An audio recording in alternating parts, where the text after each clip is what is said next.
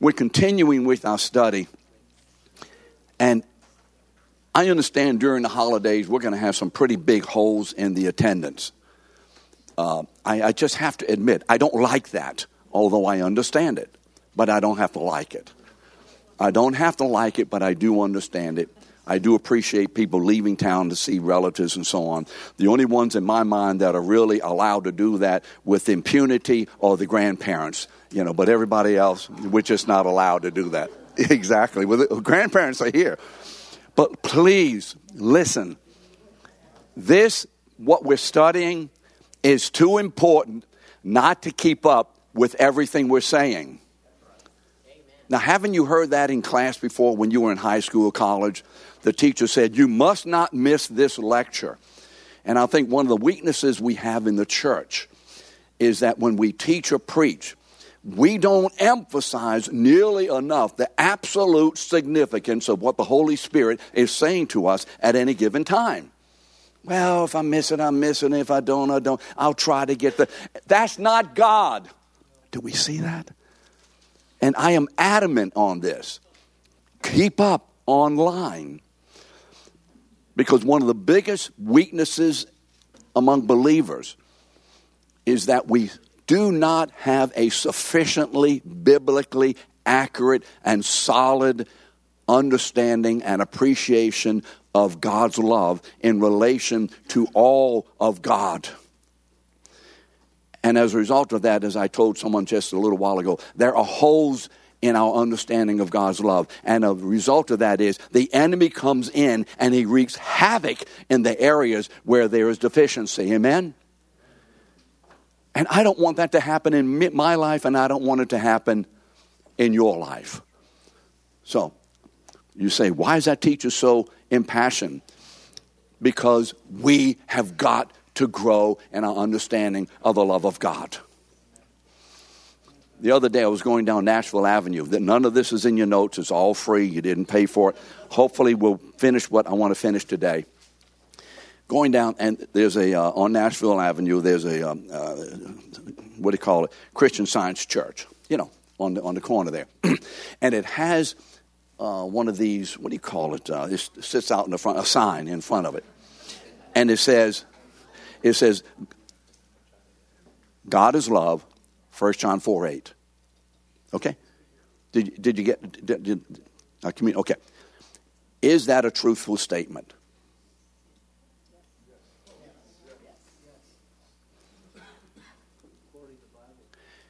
The answer is this. Yes and no.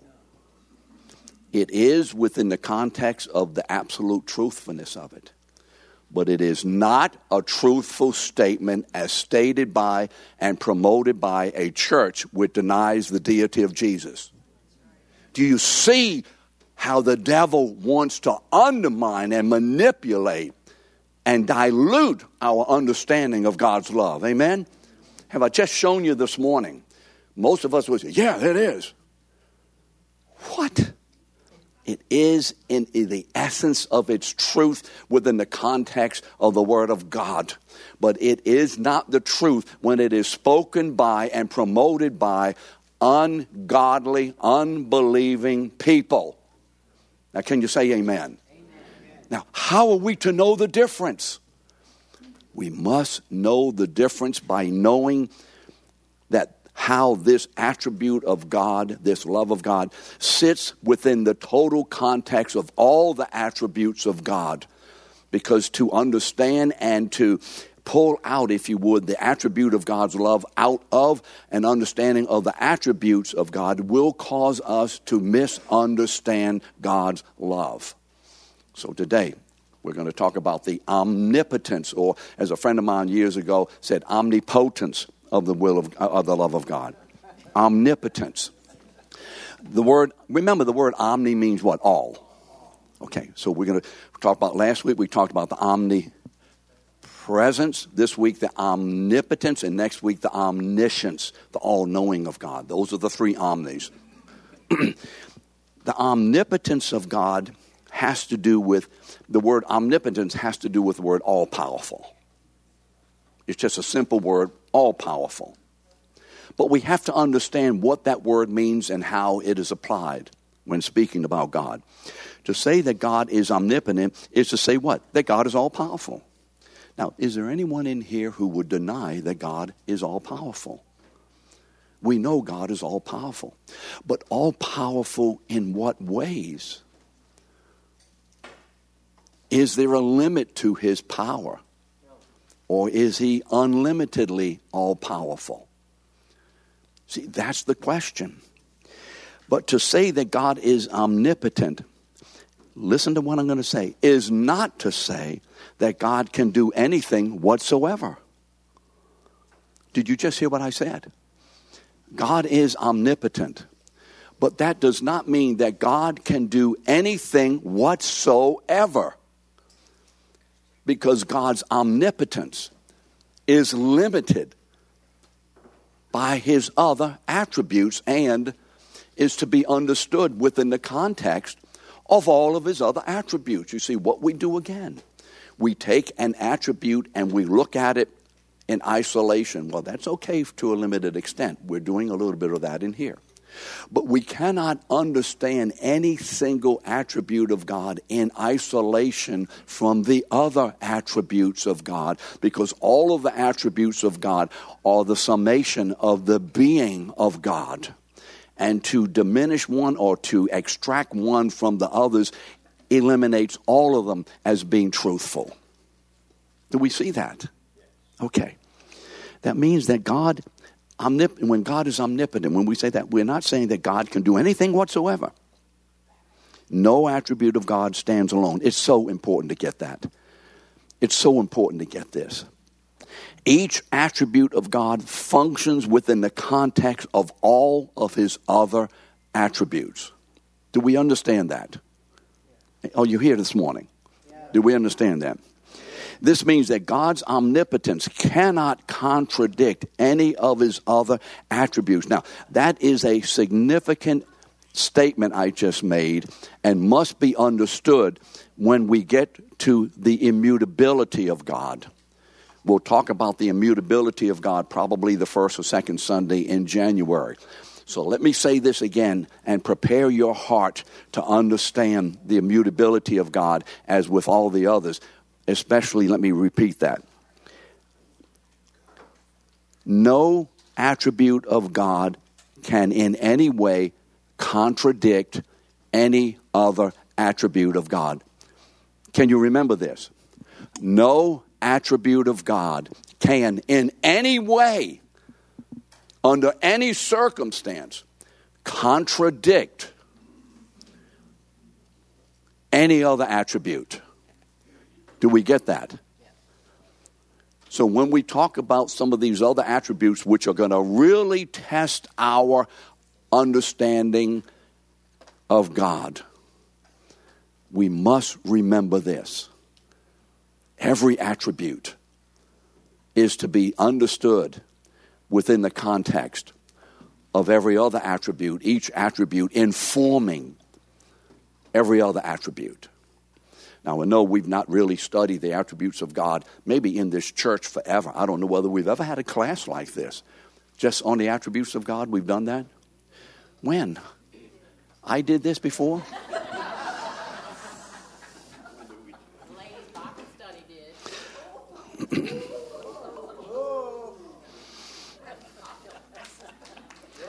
I won't be sarcastic this morning. You saw me struggling within myself. There was a fierce battle between the flesh and the spirit. A Galatians 5:17 moment, Frank. A Galatians 5:17 moment. And my struggle was, which of the attributes am I going to stomp on by talking to Anna that way?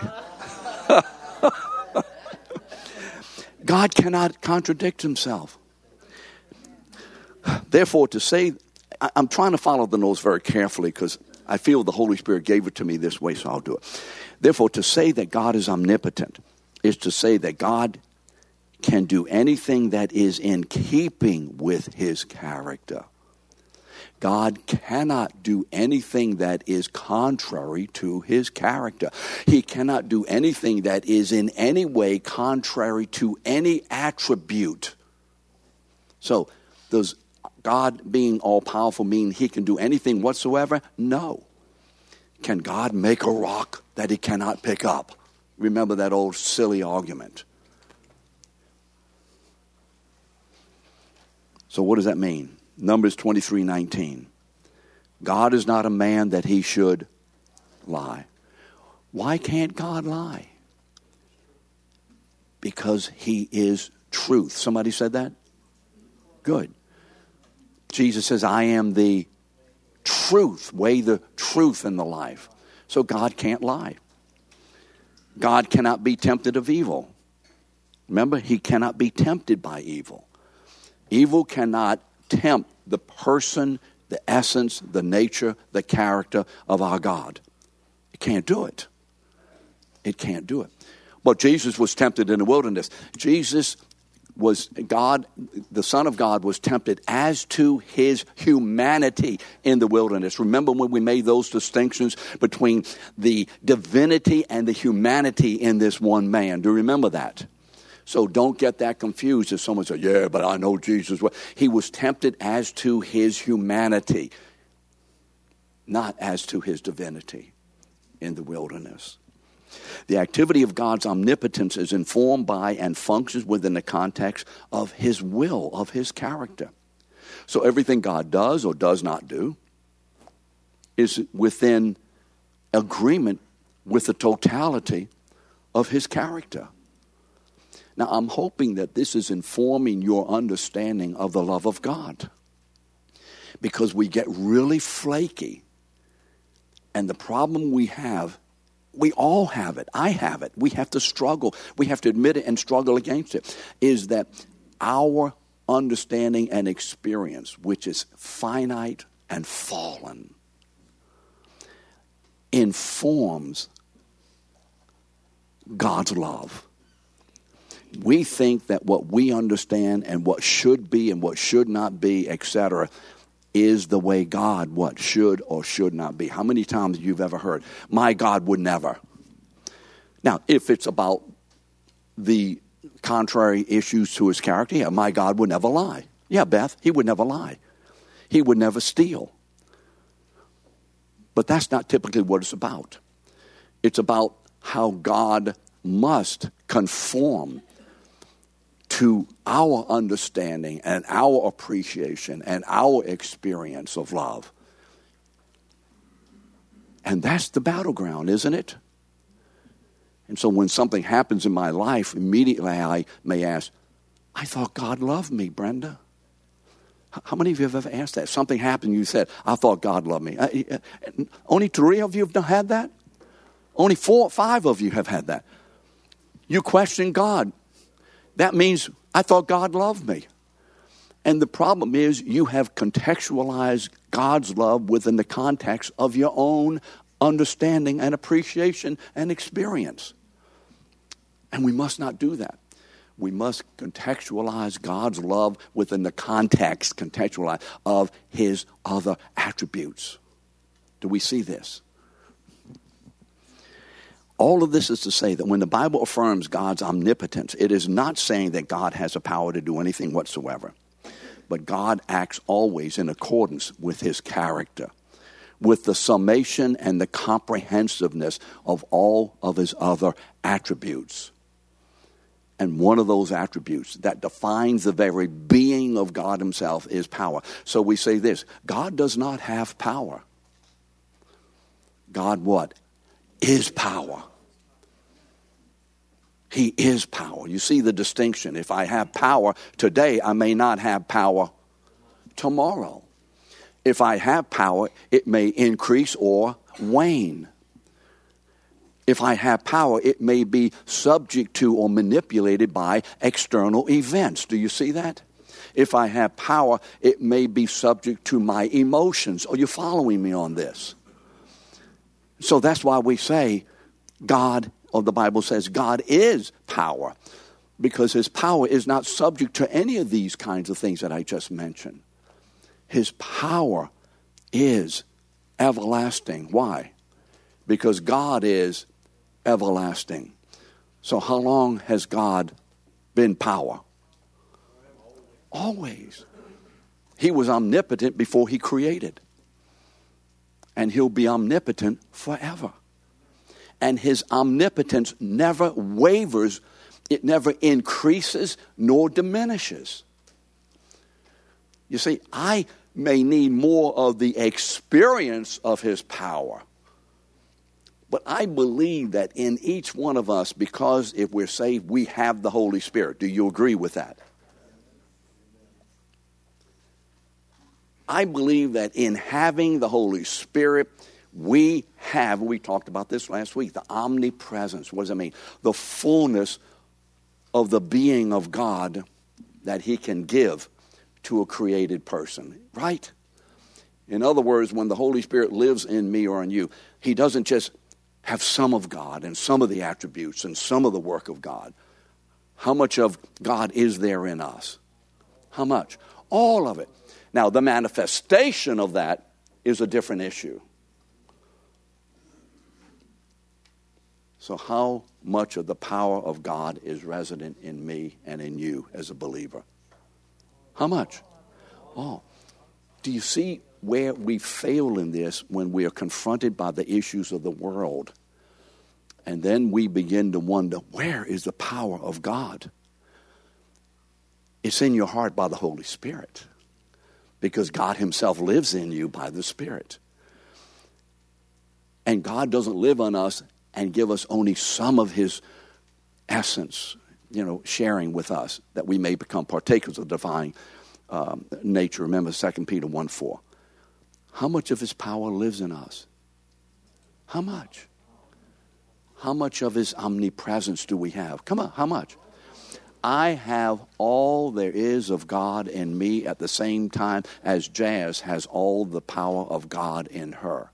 And Giselle has all the power of God. And so does Steve. And so does Bogdan. And so does Rooster. And so does everybody else in here. We all equally have the Holy Spirit and all of the attributes of God in us residentially. Correct? Do you believe this? Now, the experiencing of it and outworking of it is a totally different area.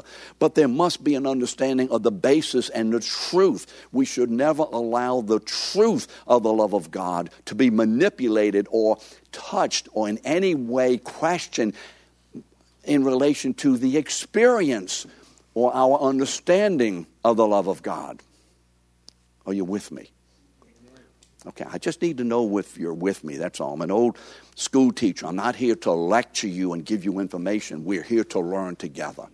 So you understand that I will always, do you understand? Do you get it? I have to have that. What are just a few of the examples? Let's just run a few examples. What is the greatest single demonstration of the omnipotence of God that we have? What is it? Genesis 1:1. Thank you. You would say the cross, the resurrection. The cross and the resurrection are as a consequence of the creation. Now, I'm not going to debate the issue whether raising Jesus from the dead was a greater work of miracle. All I know is that it is contained in Genesis 1:1. But that's not to denigrate other works of power. Remember in Exodus 14, you may have seen the movie, The Ten Commandments. What is the most breathtaking, scene in The Ten Commandments? When Moses stands there and what? And the sea opened. Now, he didn't quite do it that way because the Lord says, stand there and I'm going to make an east wind all night. But whatever, Cecil B. DeMille had to speed it up. So, whatever. And you saw that, and I remember, I think the first time I saw that movie was in 1956. And, wait, you haven't been here for a few weeks, and now you're going to come in here and start making fun of me. You're going to make fun of me. I'm old, but I have hearing aids, and I have them turned up. And I can hear your thoughts. Barry's never coming back again. Okay, there it is. No, Barry and I can do this. We're friends, right, Barry? Right. I'm going to tell you that story. If you want to know it, ask Phil Wyden, he'll tell you. What was I talking about? What about Moses? Oh, and in 1956, we went to the Britannia Theater, sat in the Britannia Theater. It cost, I think, 30 cents to see the movie. Popcorn was a nickel. And when that sea opened, it was like, oh, we had never seen graphics like this. I will never forget it. What must it have been like for those people that the water parted, and on each side of them, on the right and the left, there was a wall of water standing, the Bible says. Standing. And they walked through it. And then getting to the other side, Pharaoh, remember the Pharaoh's army came down onto the bed of the sea that had been dried by the wind. And as they came in, and Moses lifted up his staff, and all of a sudden the water collapsed. A display of what? God's omnipotence, but a display of his omnipresence, a display of his righteousness, a display of his love, a display of his immutability, etc. It was a display of all who God is. You remember in Daniel 3, the three Hebrew boys are thrown into the fire. Remember that? And the omnipotence of God is manifested when? When those boys are not burned. Why? Because the presence of God and the fourth man is with them. The omnipotence of God does not exist apart from the omnipresence of God, which does not exist from the omniscience of God, which does not exist from the righteousness of God, which does not exist from the love of God. Shall I continue? Do you get it? How could you be thrown into a fiery furnace and come out and there's not even a smell of smoke on you? Some of you have been around fires, you know, and what? It's on your clothes, it's in your hair, right? I mean, it is. It's attached to you. And Nebuchadnezzar, these boys don't even smell smoke. You see, there's so many more examples in the Old Testament and the New Testament. God is called Almighty, the Almighty. You see, therefore, to say that God is omnipotent is to say that omnipotence is an essential attribute of God's being as God. And because God is the everlasting God, remember that? He makes an everlasting covenant. His is everlasting love. And his omnipotence as his omnipresence is what? Everlasting. Are we beginning to see something here about God that perhaps we haven't seen as clearly as we have needed to? The greatest example of the omnipotence of God outside of Genesis 1:1, and I would not stand and fight over this, the incarnation. The incarnation. If you want, you will not get a greater human example of the omnipotence of God.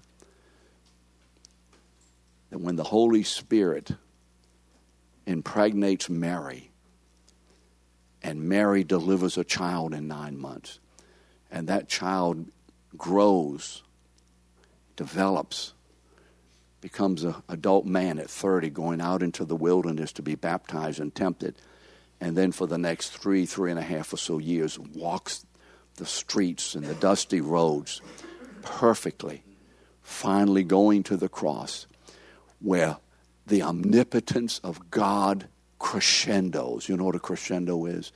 Crescendos, the omnipotence of God crescendos as this man, this Son of God, as the Son of Man, willingly embraces the Father's laying of the sin of all of his people on his shoulders, and willingly embraces the rigors of the cross and the wrath of God, and willingly dismisses his spirit from himself. Remember? He dismisses his spirit. They don't kill him. He what? Surrenders his spirit. Father, into thy hands I what? Commit my spirit. And he dies. Then 3 days later, this omnipotence of God raises this dead man from the grave in the same body.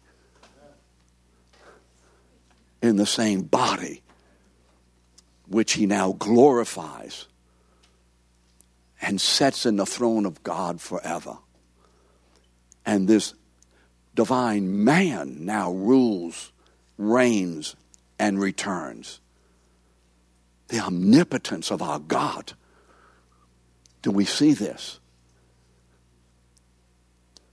We must be very careful not to think of the omnipotence of God when Jesus raises Lazarus from the dead. It's just an example. Or when Jesus walks on the water, it's an example. But all of it cumulatively is the same omnipotence that allowed Jesus to walk on the water, is the same omnipotence that raised him from the dead, is the same omnipotence that set him in the throne. Amen?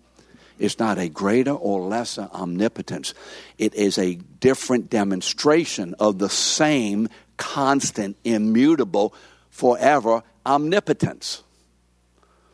We have to be careful how we read our Bible. There's the power of God over there. And that. No.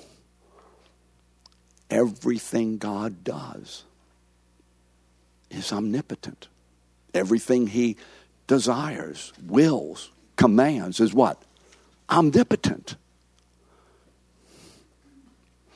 The omnipotence of God is on display. Well, I've already gone through some of these. I did it without looking. Okay, let me turn over.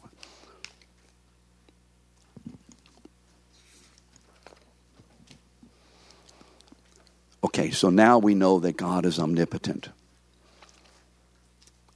And by the way, these are not exhaustive studies. I can't do an exhaustive study because I don't have exhaustive information and revelation.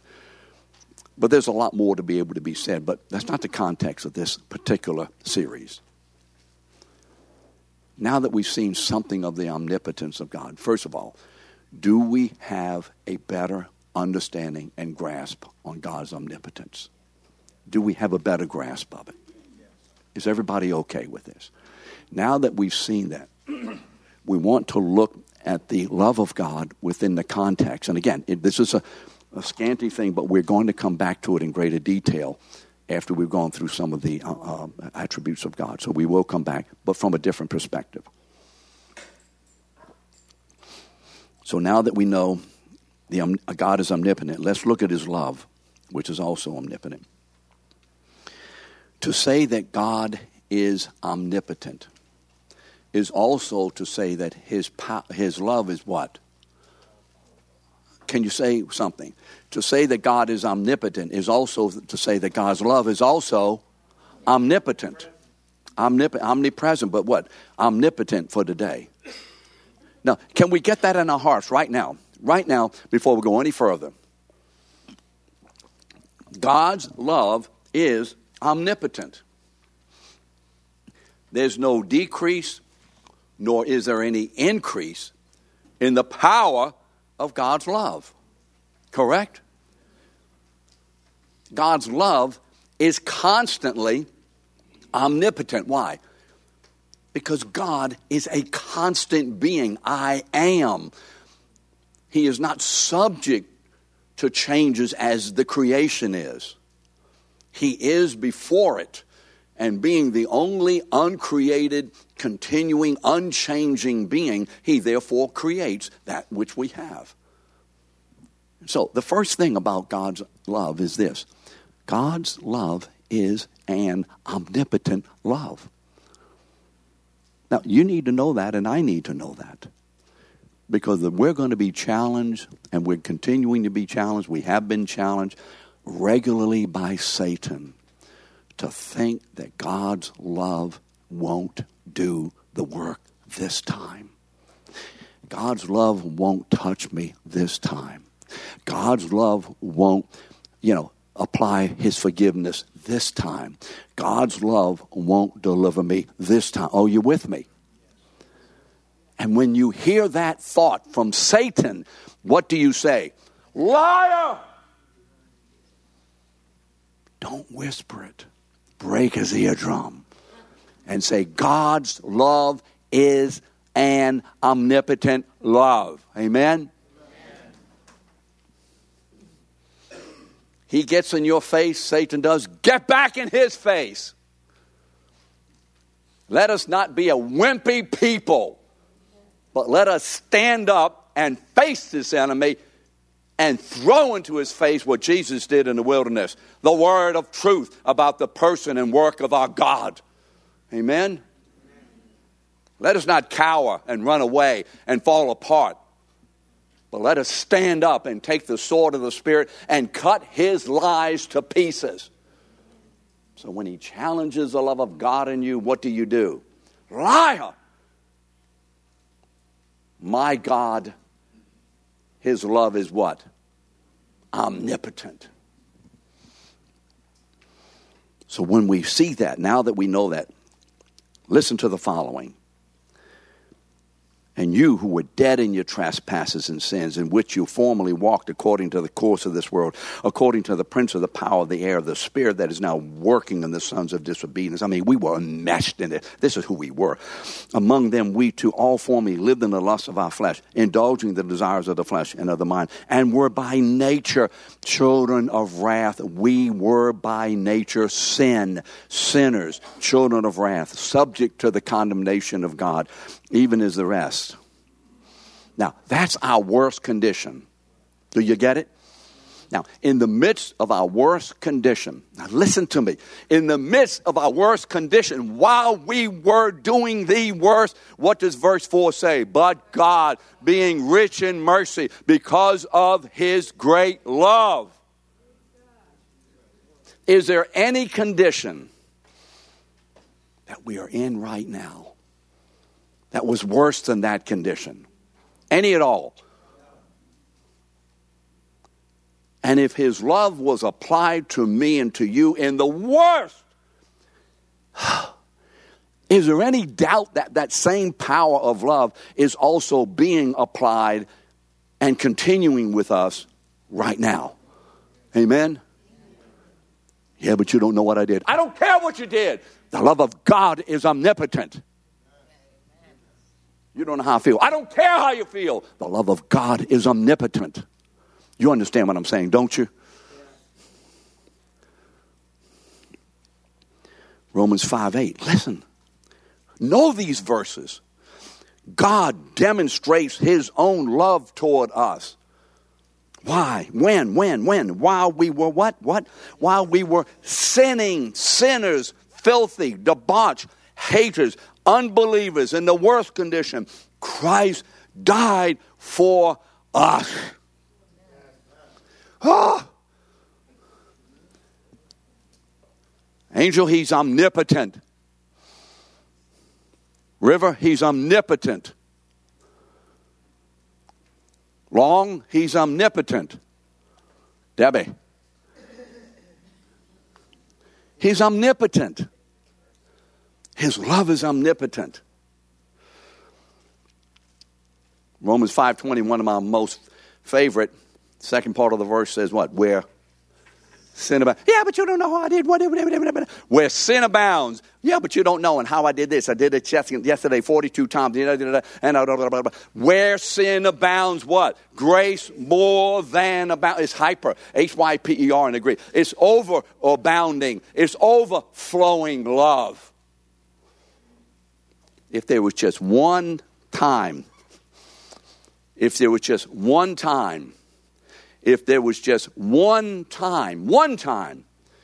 where anything that I either said or thought or did, just one time, hindered the love of God, then he's not omnipotent love.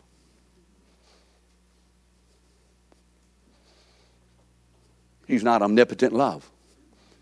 His love is subject to something of me.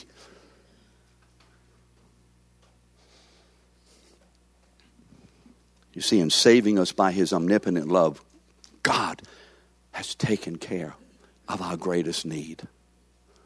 Do we see that, church? I mean, these are shouting words. There's no way for me to teach this without raising my voice. And I'm not going to do it, and I don't apologize for it. We would shout and scream if the Saints won the Super Bowl. And that's okay, and I'll shout with you. But I'm going to shout louder about this. You see, therefore now his omnipotent love will keep us to the end. First Peter, you are protected by the power of God. Omnipotence.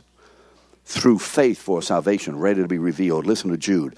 Now to him who is able to keep you from stumbling. What happens when I sin? If I do the same thing 4 times in a day, what happens? He is able by his omnipotent power to keep his people from stumbling. Not from doing wrong, but from stumbling in a way that they fall out, if you would, of their salvation. What keeps me in Christ?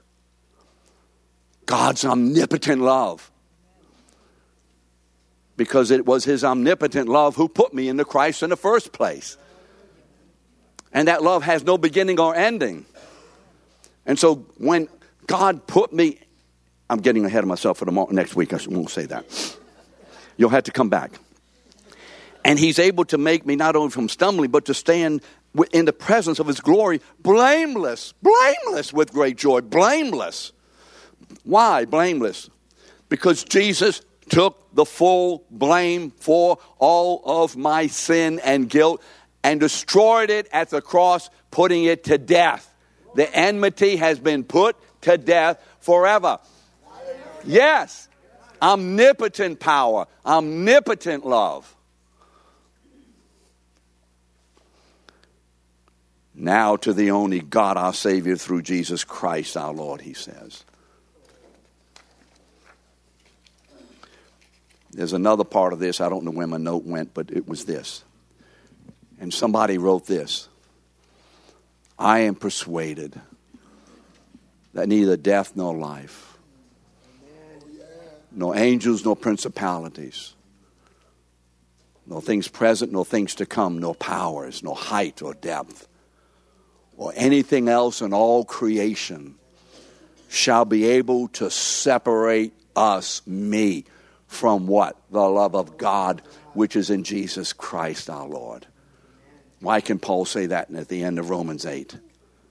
Because he knows, first he knows by doctrinal truth about God, and secondly he has experienced the effect and the validity of that truth in his life, that God's love is an unending, omnipotent, everlasting, eternal, forever and ever, uncreated love. Can you say amen? Amen. Now that's a little bit about the love of God in relation to his omnipotence. We'll talk next week about his omniscience.